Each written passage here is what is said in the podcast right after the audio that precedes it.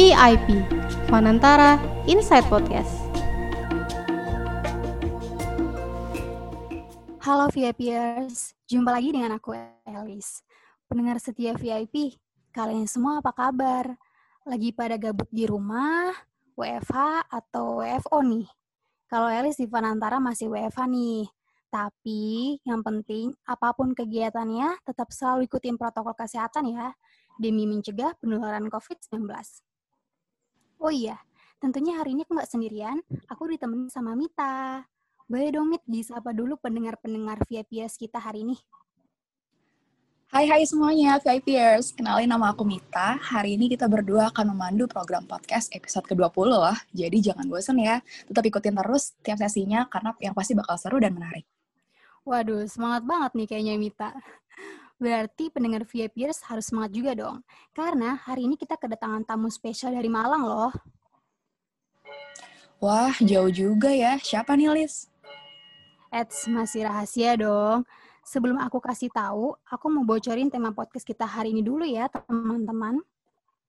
Di episode ke-20 antara Insight Podcast hari ini, kita akan membahas topik yang unik, yaitu tentang kecantikan.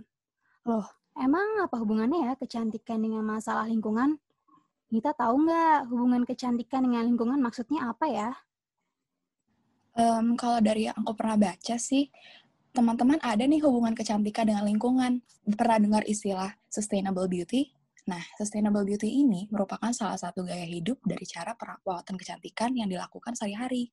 Yang pasti kalau kita mau merawat diri, harus juga memperhatikan keselamatan lingkungan. Aku juga pernah baca di artikel Teen Vogue kalau secara tidak langsung para pecinta kecantikan atau beauty enthusiast ini telah menyumbang sebesar rata-rata 532 miliar dolar untuk industri kecantikan. Nah, industri kecantikan ini juga mencemari lingkungan bumi. Dan juga sebagian besar industri kecantikan di dunia ini telah berkontribusi untuk menyumbang 120 miliar unit kemasan kosmetik setiap tahunnya. Jumlah ini diperkirakan bisa menghasilkan 1 miliar ton gas karbon dioksida setiap tahunnya. Bisa dibayangkan kan, ternyata jumlahnya banyak banget ya. Berarti bisa jadi juga ya, Mit, kalau misalnya ternyata kita adalah salah satu orang yang ikut mencemari bumi dilihat dari industri atau sektor kecantikan itu tandanya kita perlu banget nih memperhatikan produk kosmetik yang kita beli. Tapi caranya gimana ya? Jadi penasaran nih. Teman-teman VIPers penasaran juga nggak? Tenang, di episode ke-20 yang spesial hari ini, kita kedatangan pembicara istimewa dari Malang, yaitu Kak Diasi Srihandi. Kak Diasi adalah co-founder dari Green Mami. Green Mami ini adalah sebuah platform konten YouTube dan Instagram yang mengenalkan tentang gaya hidup ramah lingkungan, khususnya di bidang kecantikan. Yuk kita sapa Kak Desi teman-teman VIPers. Halo Kak Desi, apa kabar Kak? Halo, Alhamdulillah baik. Apa kabarnya kalian? Baik juga Kak. Kak Desi, kalau boleh tahu di Malang sekarang lagi musim apa nih Kak? Kalau di Jakarta kan sekarang lagi musim hujan nih Kak. Sama aja sih, di Malang Sama. sudah mulai hujan, yang hujannya lumayan tiap hari dan berjam-jam, jadi Alhamdulillah. Sama juga berarti, Kak. Oh, berarti lagi hujan ya, Kak? Aku juga pernah pernah stay di Malang sih. Baik, Kak. Kita mulai aja ya, Kak. Sesi tanya-jawab seputar topik hari ini. Aku juga udah gak sabar banget nih. Kak Desi, okay. aku pengen nanya nih. Eh, kira-kira Green Mami ini sebenarnya kegiatannya ngapain aja ya, Kak? Dan kenapa Green Mami ini tertarik untuk terjun ke dalam konten brand ramah lingkungan? Terus isinya harus kayak mami-mami muda gitu, Kak? Atau gimana?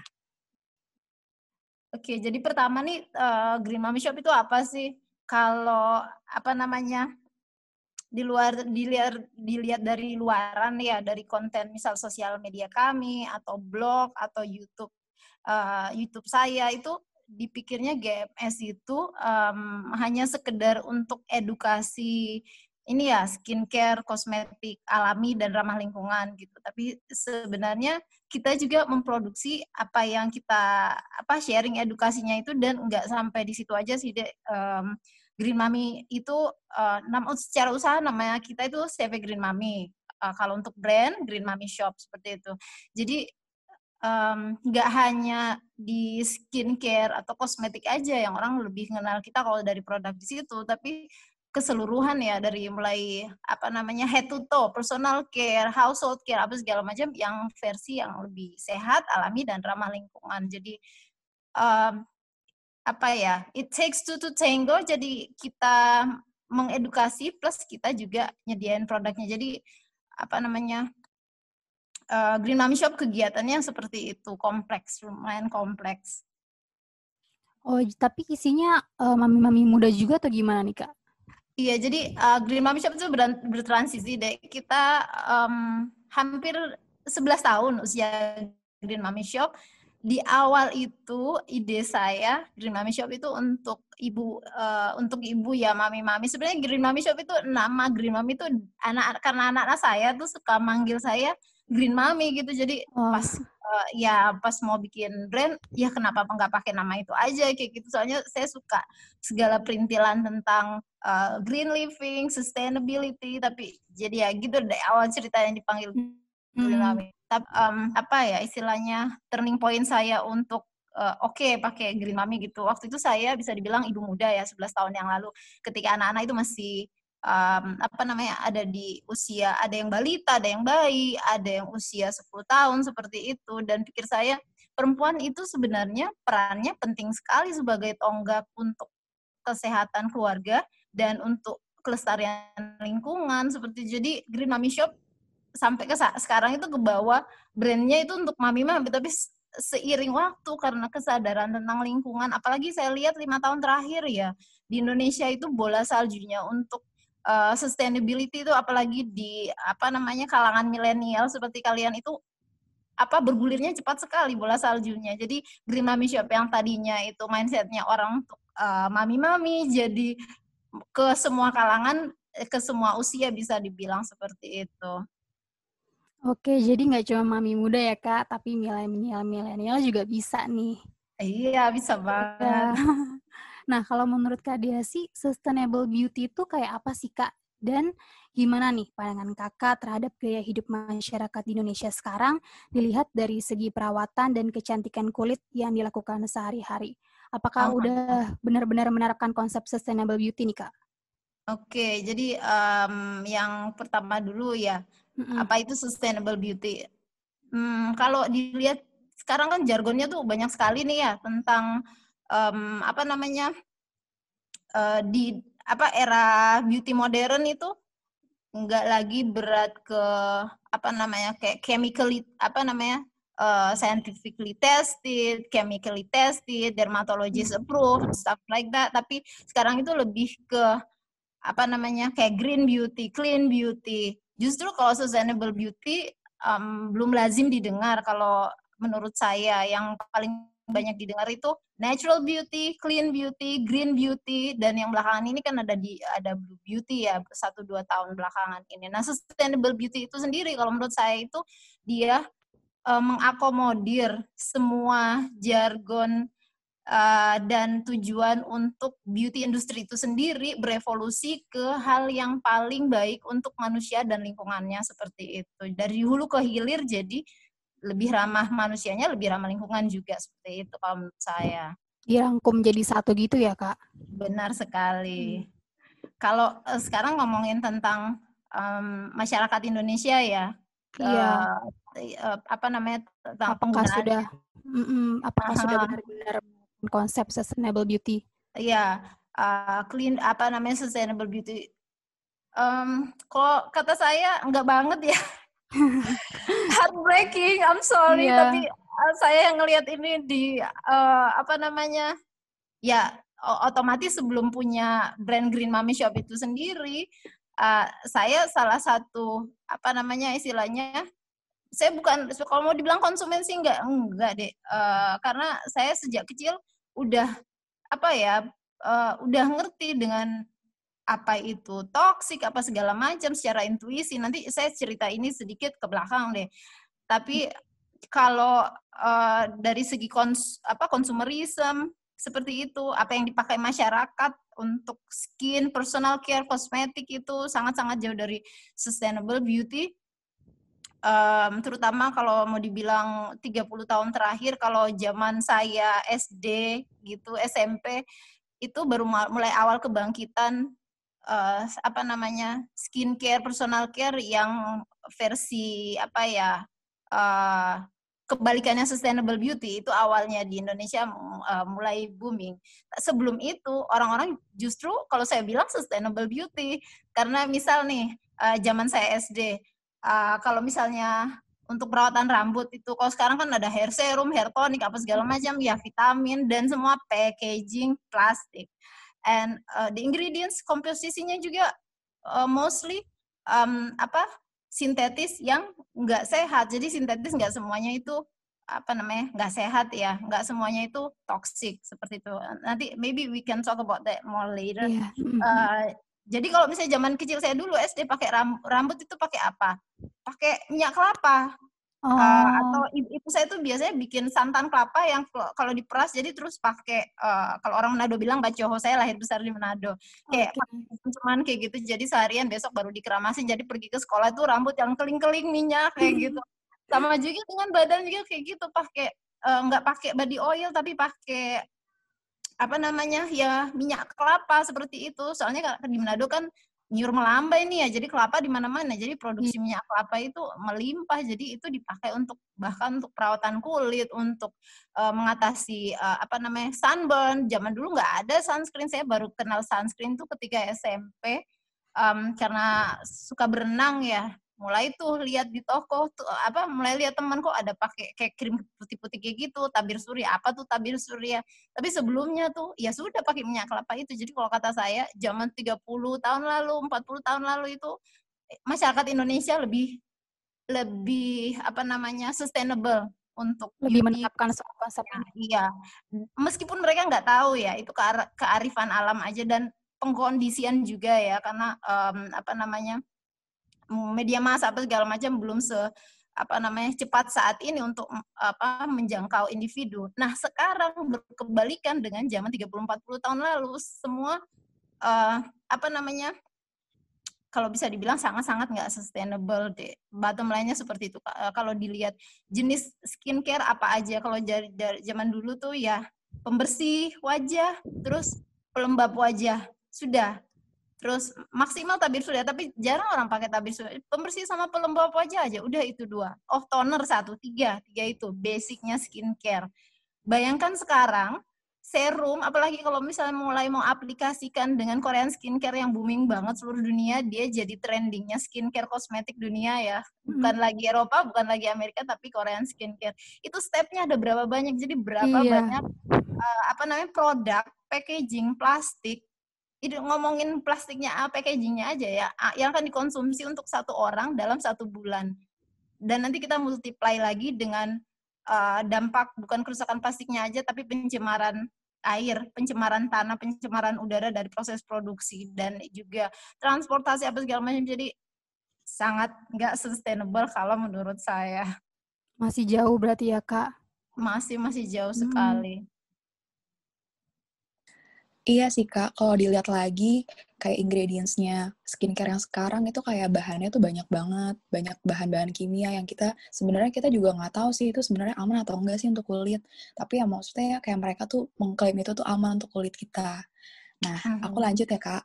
Nah, yeah. oh ya Kak, aku juga pernah baca ada laporan yang menyebutkan bahwa industri kosmetik ternyata ikut menyumbang pencemaran lingkungan, terutama mikroplastik. Contohnya kosmetik yang menggunakan mikroplastik ini adalah ditemukan di beberapa produk. Pertama adalah sampo, pasta gigi, sabun, scrub, dan glitter.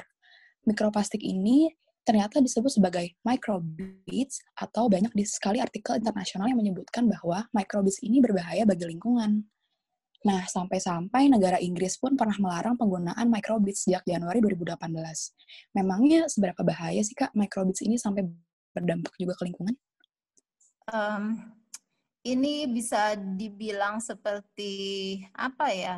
Uh, microbeads itu seperti plastik yang nggak terlihat, uh, tapi kita asumsikan untuk fakta sekarang itu dia ada di mana-mana seperti sampah plastik yang ada di depan mata kita, misal di kali yang penuh dengan plastik.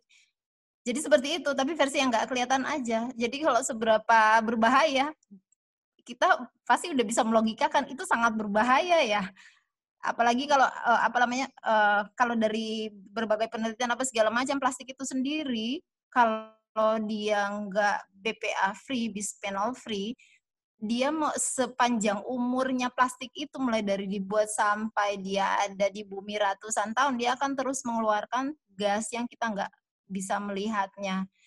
Uh, dan gas itu toksik seperti itu. Dan jadi bagaimana itu istilahnya nanti ada di air ada di tubuh kita. Banyak sekali penelitian uh, tentang kaitan plastik dengan uh, kesehatan jangka pendek dan jangka panjang. Jadi bayangin kalau misalnya itu masuk ke tubuh kita lewat pasta gigi ya terutama pasta gigi itu terus masuk ke air kita terus uh, apa namanya air kita mengandung plastik yang kita nggak bisa lihat udah banyak juga uh, apa namanya penelitian di Indonesia sendiri kalau nggak salah di Surabaya tahun lalu itu ada penelitian tentang um, apa namanya kandungan feses kita yang mengandung plastik dan cemaran itu bisa dibilang uh, tinggi untuk seberapa persen dari masyarakat yang uh, tubuhnya mengandung plastik. Jadi kalau dibilang plastik itu juga uh, apa namanya kita uh, plastik itu sendiri misalnya beracun untuk tubuh kita dan kita berusaha menghindari tapi itu masuk masuk lewat plastik yang justru nggak terlihat justru kan itu istilahnya musuh dalam selimut ya sangat-sangat berbahaya. Berarti tanpa kita sadari selama ini kita sudah mengkonsumsi plastik ya kak secara tidak kita sadari. Nah berarti yeah. kalau gitu aku juga punya sih aku pernah baca juga namanya Reza Cordova itu dia melakukan riset penelitian kimia laut dan ekotoksikologi P2 Olipi dia menyebutkan bahwa salah satu penyumbang sampah plastik terbesar di lautan adalah dari kemasan bekas kosmetik. Nah, si Reza ini juga menyatakan bahwa jika sampah ini tidak ditangani secara intensif, jumlah sampah di lautan akan melebihi jumlah ikan pada tahun 2050. Nah, kira-kira menurut Kak ini, bagaimana pandangan kakak terhadap permasalahan ini? apakah ada alternatif penggunaan kemasan untuk produk kosmetik yang lebih ramah lingkungan? Monggo, Kak. Oke. Iya, itu um, yang penelitian yang disebutkan tadi dari Indonesia ya? Bukan, Kak, dari luar. Oh, dari, dari luar. Uh, penelitian-penelitian yang sama juga banyak yang di apa namanya uh, ngasih kesimpulan yang sama. Jadi kita nggak punya alternatif lain selain berhenti uh, apa namanya semaksimal mungkin menggunakan plastik apa namanya kos apa, uh, produk. Kita ngomongin skincare dan kosmetik ya kos, uh, produk kosmetik dan skincare dengan packaging plastik semaksimal mungkin bisa berhenti untuk itu karena kita nggak punya opsi untuk oke okay, reducing. Enggak bumi kita ngomongin tentang laut ya ini yang um, uh, tadi penelitian tadi itu. Kita nggak punya alternatif untuk oke okay, mengurangi saja cukup. Enggak kita nggak ada di uh, apa posisi itu lagi. Kita cuma punya pilihan untuk sebisa mungkin berhenti seperti itu. Tapi nggak mungkin lah manusia nggak mungkin berhenti. Misal uh, ada 7 uh, billion people in on this earth kayaknya nggak ada separuhnya yang akan berhenti untuk menggunakan skincare dan kosmetik berbahan plastik jadi sebisa mungkin memaksimalkan untuk mengurangi saja penggunaannya seperti itu. Kalau solusinya sendiri, misal di Green Mami Shop, uh, dari awal karena konsep kita itu uh, for health, beauty, and sustainability, artinya produk itu harus sehat untuk buminya dan harus sehat untuk manusianya juga, jangka pendek, jangka panjang. Terus uh, ngomongin tentang uh, sustainability-nya, otomatis dari apa namanya packaging produknya itu harus yang ramah lingkungan juga. Ramah lingkungan dalam alternatif eh, dalam arti nomor satu dengan mudah dia bisa um, terurai oleh bumi. Jadi misal kayak sabun kita kalau sabun-sabun di luar itu kan uh, packagingnya mungkin ada lapisan plastiknya kan biar pemasarannya itu istilahnya mudah kan ya seperti itu. Atau um, apa namanya bahkan dibungkus pakai box berlapis-lapis apa segala macam box plastik. Maksud saya kalau di Green Mami Shop sesederhana dengan uh, kertas kertas apa tuh namanya untuk baking seperti itu. Uh, jadi dengan mudah itu bisa dikomposkan. Misal botol nih kalau misalnya kosmetik uh, skincare di luaran pakainya kan plastik. Kalau di Green Mami Shop kita pakai kaca termasuk itu juga untuk kosmetik kita pakai kaca dan itu bisa direfill jadi atau bisa dikembalikan jika uh, customer nggak bisa untuk merecycle atau mereuse, will take the responsibility for you. Jadi seperti itu. Jadi kalau menurut saya uh, solusi untuk sekarang dan seterusnya itu um, perusahaan skincare and kosmetik harus mengambil langkah seperti apa yang uh, kami dan uh, apa namanya beberapa perusahaan lain lakukan yaitu untuk packagingnya itu harus yang bisa dikomposkan segera atau bisa direfill dan bisa di recycle semaksimal mungkin ya seperti itu. Tapi plastik bukan solusi. Kalau misalnya bilang oke okay, uh, plastiknya kita recycle, plastik sendiri punya dilema semakin apa namanya dia nggak recycle tapi downcycle dan kalau sudah ada di uh, apa namanya cycle yang paling bawah plastik itu akan jadi semakin beracun dan uh, apa namanya dia nggak bisa dibikin seperti misal tadi botol warna putih botol plastik sama warna putih dia nggak akan seperti itu lagi ketika di recycle jadi plastik ini istilahnya apa ya untuk bilang recycle saya kurang setuju jadi lebih uh, ideal untuk milih yang bukan plastik seperti itu. Jadi harus berkesinambungan juga ya Kak. Maksudnya perusahaan-perusahaan juga harus memproduksi produk-produk yang lebih ramah lingkungan biar kita juga uh, bisa mengkonsumsi produk yang lebih ramah lingkungan gitu ya Kak. Iya, iya. Hmm. Kalau misalnya tadi kan kita udah ngomongin tentang packaging nih Kak. Nah, aku juga pernah lihat berita terbaru nih Kak dari BBC News Indonesia kalau katanya 70% produk kosmetik mengandung minyak kelapa sawit. Kosmetik yang mengandung minyak kelapa sawit ini bisa ditemukan pada produk skincare dan lipstick. Nah, ada yang bilang kalau misalnya berita ini adalah positif, tapi ada yang juga yang bilang kalau misalnya ini tuh negatif nih Kak terhadap lingkungan. Menurut Kak Diasi, pengguna minyak kelapa sawit ini lebih cenderung memiliki dampak yang positif atau negatif nih Kak? Dan apa okay. dampaknya dari pengguna minyak sawit ini? Kalau misalnya kita pakai terus-menerus, berbahaya nggak sih, Kak? Oke, okay, jadi ya dia memang punya dua sisi koin ya, mm-hmm. seperti itu. Yang satu yang baik, yang satu itu yang nggak baik. Kita ngomongin yang baik dulu nih. Yang baiknya gimana? Um, nomor satu, dia uh, bisa dibilang, saya nggak bilang kalau ini pasti, tapi bisa dibilang dia dari bahan yang terbaharui itu sudah pasti nggak ada yang bisa uh, apa namanya uh, menyanggah kalau uh, minyak sawit itu tidak bisa diperbaharui. Uh, itu yang baik nomor satu. Nomor dua bahwa dia bukan dari bahan kimia sintetis yang beracun. Jadi dia hmm. alami seperti itu. Nomor tiga, dia murah. Jadi lebih banyak masyarakat yang bisa menggunakannya seperti itu.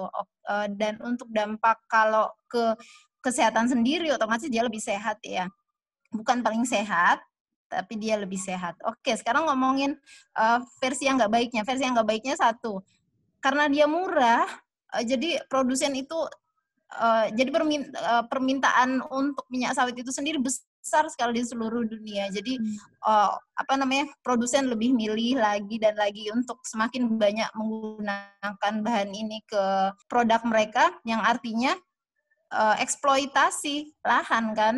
Dan praktek uh, apa namanya perkebunan sawit sendiri ini um, terkenal sekali kalau tidak sustainable seperti itu. Penebangan hutan terus uh, apa namanya tentang satwanya sendiri Uh, jadi banyak-banyak sekali. Dan kalau uh, untuk selain ini ya uh, apa namanya dampak yang nggak bagusnya ya. Jadi dampak yang nggak bagusnya itu ide uh, apa namanya ya sebenarnya nggak kalau mau dibilang banyak dan nggak banyak sedikit tapi sangat besar. Eksploitasi yang artinya uh, destruksi ya penghancuran lingkungan itu dampak yang nggak baiknya uh, utamanya itu itu saja sih sebenarnya. Oh, aku jadi tahu nih kak tentang hal baru. Makasih ya kak insight-nya untuk hari ini. Nah, abis ini aku juga bakal ngasih tahu ke kalian, ternyata sustainable beauty ini ada beberapa industri kosmetik yang mengangkat gerakan green beauty dan blue beauty. Kalau boleh tahu nih kak, apa sih bedanya konsep antara green beauty dan dengan blue beauty? Apakah kedua gerakan ini sebenarnya bisa menjadi alternatif untuk menciptakan produk lama lingkungan untuk beauty enthusiast dan industri-industri kosmetik lainnya di luar sana? Oke, jadi tentang green beauty dan blue beauty. Kalau mau dilihat dari warna, gelapan mana nih? Gelapan biru kan ya? Mungkin iya uh, sih kak, gelapan biru. biru. Iya. Oke, jadi uh, konsepnya sederhana. Seperti kalau kita lihat dari persepsi warna aja, biru itu lebih gelap dari hijau. Jadi hijau itu kita mulai dari mana? Hijau itu green beauty itu uh, apa namanya kecantikan, industri kecantikan yang produk-produknya itu menggunakan produk uh, bahan baku alami dan gak hanya menggunakan bahan baku alami, tapi praktek uh, bisnisnya itu sendiri uh, praktek bisnis yang sustainable. Jadi mikirin lingkungan dan mikirin uh, apa namanya uh, mikirin lingkungan, mikirin manusianya dan mikirin juga untuk uh, ingredientsnya itu harus bahan baku alami. Nah kalau blue blue uh, yang untuk blue itu uh, blue identik dengan laut kan ya. Tapi nggak hanya laut aja sih. Jadi blue beauty itu dia uh, apa ya mencakup semua green beauty tapi lebih fokus ke bagaimana kalau bagaimana kalau industri kecantikan itu sendiri dia sustainable-nya take one more step yaitu uh, nggak mencemari lingkungan air seperti itu. Oh gitu ya kak. Tapi kalau menurut Kak Desi sendiri, kira-kira kalau di Indonesia ini udah menerapkan green atau blue beauty ya kak? Kalau di uh, movementnya jadi di Indonesia sendiri saya belum bisa bilang kalau secara general produsen kita sudah ke arah sana ya uh, kita masih sangat jauh ke arah sana pun ke arah um, green beauty atau clean beauty um, apa namanya produsen kosmetik seperti Green Mami Shop kami itu masih minoritas dibanding raksasa-raksasa uh, skincare seperti itu. Ada sudah ada beberapa brand yang brand besar ya di Indonesia. Tapi kalau uh, bagaimana penyerapan pasarnya dan bagaimana tanggapan konsumen dan seberapa mereka kenal dengan uh, green beauty, blue beauty, kita masih sangat jauh. Mungkin kita masih cuma satu persen ya yang mengenal hal, hal seperti ini. Jadi uh, kalau di Indonesia kalau misalnya kita ngambil dari segmentasi mereka-mereka yang sudah mengenal tentang uh, kosmetik alami, skincare alami seperti itu. Yang paling orang paling uh, familiar dengan ini, kosmetik alami atau herbal seperti itu. Kalau kita ngelihat dari segmentasi pasar yang ini, yang kenal dengan green beauty, lebih sedikit lagi daripada yang kenal natural beauty atau kosmetik alami atau kosmetik herbal. Jadi uh, saya bisa bilang kita tuh masih minoritas. Kalau kalian yang di uh, sini yang bikin uh, acara ini dan uh, apa namanya sangat-sangat uh, ini ya apa namanya ngasih edukasi ke sahabat milenial. Fanantara itu hebat. Kalian itu sudah jauh sekali di depan sementara yang mendengarkan masih jauh sekali di belakang seperti itu saya kalau mau bilang. Terima kasih banyak Kak untuknya untuk ujiannya hari ini. Terima kasih banyak ya Kak. Uh, dengan senang hati, I was surprised uh, saya ngomong dengan Dita beberapa hari lalu ketika Dita menghubungi saya, sorry ya ini uh, out of the topic. Mm-hmm. Ini pertama kali saya diundang untuk ngomong tentang sustainable beauty atau apa yang istilahnya visi misi kami sejak dimulai 11 tahun yang lalu. Nobody uh, connected the dots atau apa ya menggaungkan atau ngerti tentang sustainable beauty. Everybody talk about natural beauty, ngomongin tentang clean beauty. Tapi nggak ada yang ngomongin sustainable beauty sampai kalian ngomongin tentang itu. So yeah, I salute you guys. Karena masih jarang juga sih kak sebenarnya. Ya nggak sih kak? Uh, kalau mau bilang jujur ya, mm -hmm. uh, mereka tahu, semua di industri ini tahu. Hanya saja mereka orang-orang pinter dong pastinya bikin bikin uh, apa namanya bikin formulasi perusahaan besar apa segala macam. Mereka tahu, hanya saja people or profit?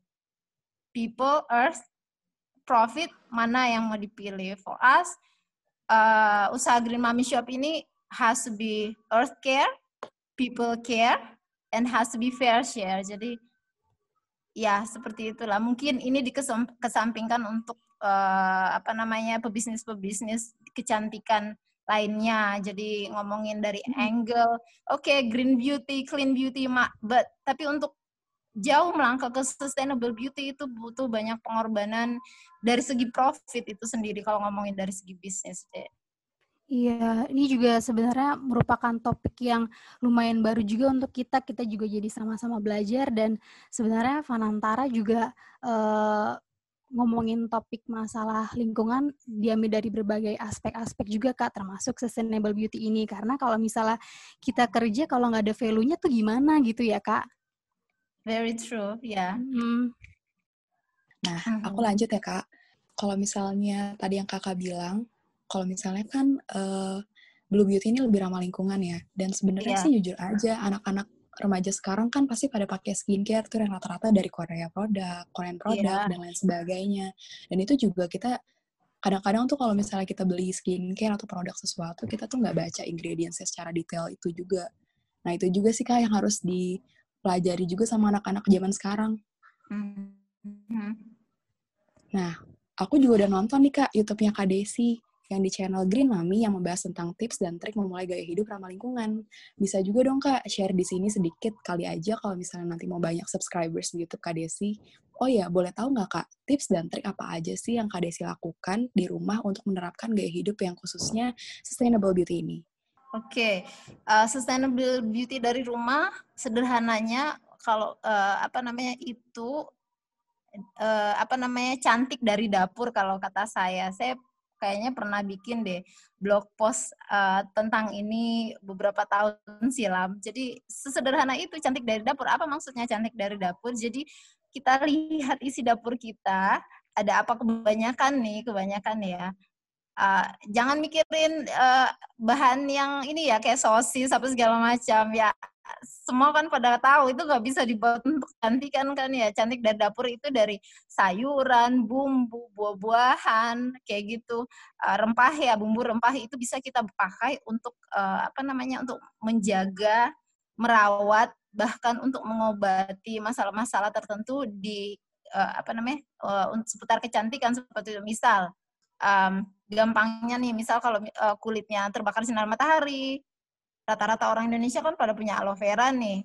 Ya sudah, apa iris daging aloe vera dikupas, diiris, terus oleskan di area yang kena uh, terbakar sinar matahari. Atau misal nih uh, kulitnya berjerawat, um, apa perasan jeruk lemon itu bisa dipakai atau misalnya bawang putih bisa dipakai untuk acne spot seperti itu. Jadi banyak sekali hal yang sebenarnya bisa kita lakukan di rumah untuk apa namanya untuk mempercantik diri, merawat diri seperti itu di seputar sustainable beauty. Jadi mudah sekali.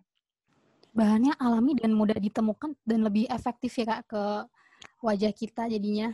Iya, seperti itu kurang lebih. Wah, menarik banget nih Kak pembahasan tentang sustainable beauty. Lingkupannya luas banget dan udah mulai jadi harus udah jadi perhatian kita juga ya Kak dan perhatian dunia juga. Iya, pastinya. Hmm, sehingga kita sebagai beauty enthusiast juga punya peran penting ternyata dalam penggunaan kosmetik yang aman untuk lingkungan. Senang banget nih bisa ngobrol sama Kak Diasi tentang topik-topik ini. Karena topik ini sebenarnya hampir setiap hari kita temukan dan relate banget nih Kak sama kita. Iya, iya. Hmm. Boleh dong Kak Desi kasih pesan-pesan buat para pendengar VIP supaya kita semua bisa terinspirasi untuk mulai menggunakan gaya hidup sustainable beauty. Oke, okay, uh, eh, untuk teman-teman selain uh, apa namanya mulai ngintipin dapur ibu kalian ya. Uh, sustainable beauty itu dimulainya sebenarnya bukan dari dapur tapi dari apa yang masuk lewat mulut. Itu hmm. nomor satu. Jadi kalian kudu mikirin untuk makan makanan whole food plant based sebanyak mungkin. Ngomongin tentang sustainability juga uh, nggak ada larangan untuk mengkonsumsi uh, makanan hewani. Tapi kalau mau ngomongin tentang sustainable beauty, anti-aging, minerals, vitamin, semuanya ada di mana? Di di tanaman, bukan di hewani. Iya benar. Whole food plant based itu nomor satu untuk masuk ke tubuh kita. Jadi sustainable beauty nomor satu dari mana? Dari makanan. Nomor dua, pastiin apa yang kalian pakai itu bukan produk yang berbahaya. Terserah kalian mau pilih misal yang masih ada bahan sintetisnya. Uh, selama itu bahan sintetisnya itu tidak berbahaya, uh, kalian bisa ngecek ingredient sebelum beli di um, apa namanya uh, Safe Cosmetics or ORG atau Environmental Working Group EWG. Bisa juga cek di Made Safe seperti uh, produk Green Mommy Shop uh, kami nggak cuma misal kan brand-brand itu suka bilang oh, Pitalat free, SLS free apa segala macam. Kami bahkan uh, mencakup 6.500 ingredients yang tidak kami pakai bisa dicek di MadeSafe uh, apa website MadeSafe itu ingredients-ingredients yang tidak kami pakai. Jadi so we go beyond that. Untuk sustainable beauty idealnya seperti itu. Jadi tapi teman-teman nomor satu jadi tadi uh, yang makanan whole hmm. food plant based, terus skincare berhenti pakai yang uh, wadah plastik, terus uh, bahan kimia yang berbahaya, organik juga bahan kimia ya sama H2O kan air ya. Jadi bahan kimia yang berbahaya berhenti pakai yang itu. Terus pastiin misal uh, apa yang kalian pakai itu juga masuk untuk terserap ke tubuh kalian. Jadi misal deterjen kalian pakai deterjen yang lebih sehat seperti itu. Uh, apa namanya pengalaman saya nih orang kena melasma, dermatitis, ini kaitannya dengan beauty semua ya, acne. Setelah saya eliminasi semuanya, yang kena uh, ternyata apa culpritnya itu dari misal dia pakai bahan kimia sintetis apa namanya laundry detergent yang eh, nggak uh, sehat untuk kulitnya. Ada orang yang bisa tahan ada yang nggak bisa tahan. Jadi perhatiin apa yang ada di sekeliling kalian. Dan yang terakhir untuk merawat kalian nggak perlu beli uh, apa namanya misal nih uh, oh produknya jauh sekali harus diimpor dari Korea apa segala macam. Terus uh, food imprintnya itu besar sekali jejak karbonnya besar sekali untuk saya bisa dapat. Karena saya mikir untuk kalau beli itu harus sustainable beauty seperti itu. Larinya ke mana? Ke dapur. Jadi gampang sekali. Masuk di mulut jaga nggak menyentuh kulit ya hmm. uh, yang nggak sehat. Yang terakhir lihat ya apa yang ada di dapur ibu kalian. As simple as that Hmm. Jadi oh gitu ya kak. Ingredientsnya juga penting juga ya kak. Kalau misalnya kita pakai deterjen-deterjen yang uh, nggak ramah lingkungan, mungkin akan mencemari tanah kita juga ya kak. Ah, pasti itu deh pasti. Gimana nih VIPers, masih tetap ngikutin kan sesi podcast ini? Tentunya banyak banget ya pelajaran bermanfaat yang kita bisa petik dari semua hal-hal yang udah dibahas sama Kadiasi. Mulai tadi tuh kita udah ngomongin tentang gaya hidup sustainable beauty, terus gimana sih kita penting banget loh ternyata menerapkan sustainable beauty.